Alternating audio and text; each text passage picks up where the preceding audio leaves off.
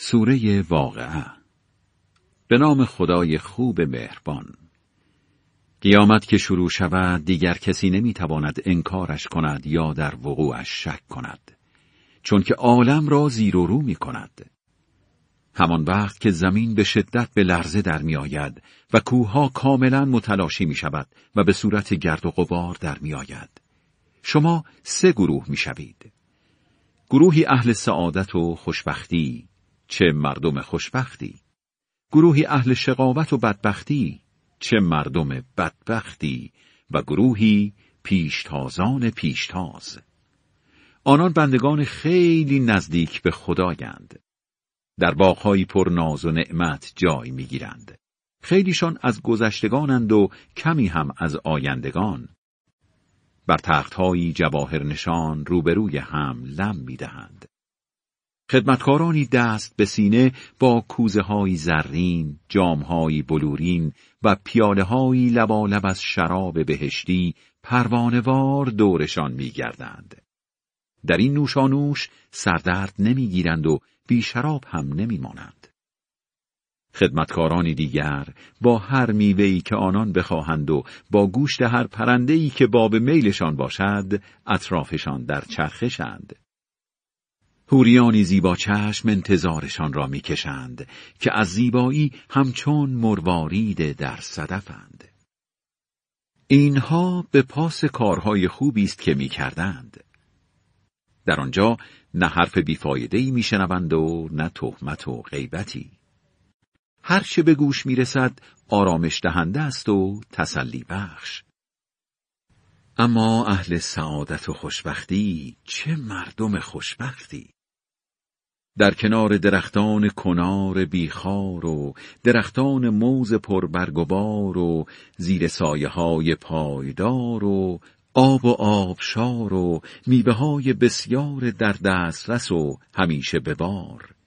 هم نشینند با همسرانی با وقار که پدیده هایند شاهکار. دوشیزند هر بار و همسر دوستانیند جوان رخسار. همه این هاست برای سعادتمندان. خیلیشان از گذشتگانند و خیلیشان از آیندگان. اما اهل شقاوت و بدبختی چه مردم بدبختی؟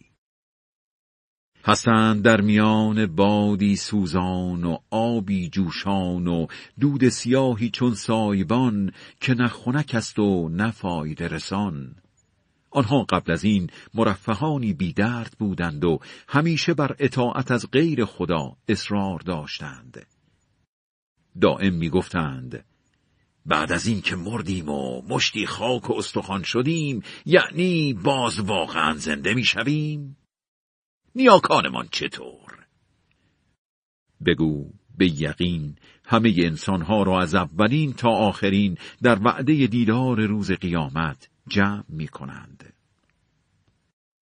در آن روز شما ای گمراهان انکار کننده همه چیز حتما از درخت زقوم می‌خورید و شکمهایتان را از آن پر می کنید و بلافاصله همچون شتران اتش زده مجبور می‌شوید از آبی جوشان بنوشید این است شیوه پذیرایی از آنها در روز جزا ما این که شما را آفریده ایم چرا حرفمان را درباره معاد نمیپذیرید آیا درباره بچه دار شدن خودتان فکر کرده اید؟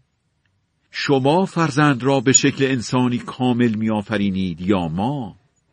مرگ را هم ما میانتان گذاشته ایم نه اینکه قادر به ادامه دادن حیاتتان نباشیم بلکه می‌خواهیم کسان دیگری را به جایتان بیاوریم شما را هم در عالمی دیگر دوباره زنده می کنیم که از ویژگی هایش خبری ندارید.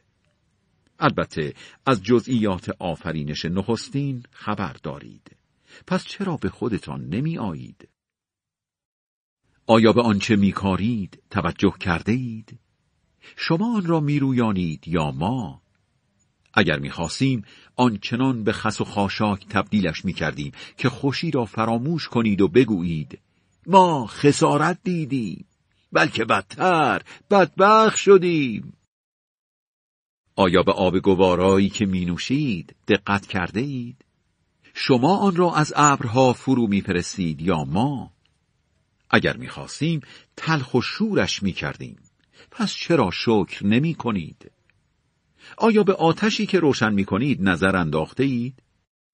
شما درختش را می رویانید یا ما؟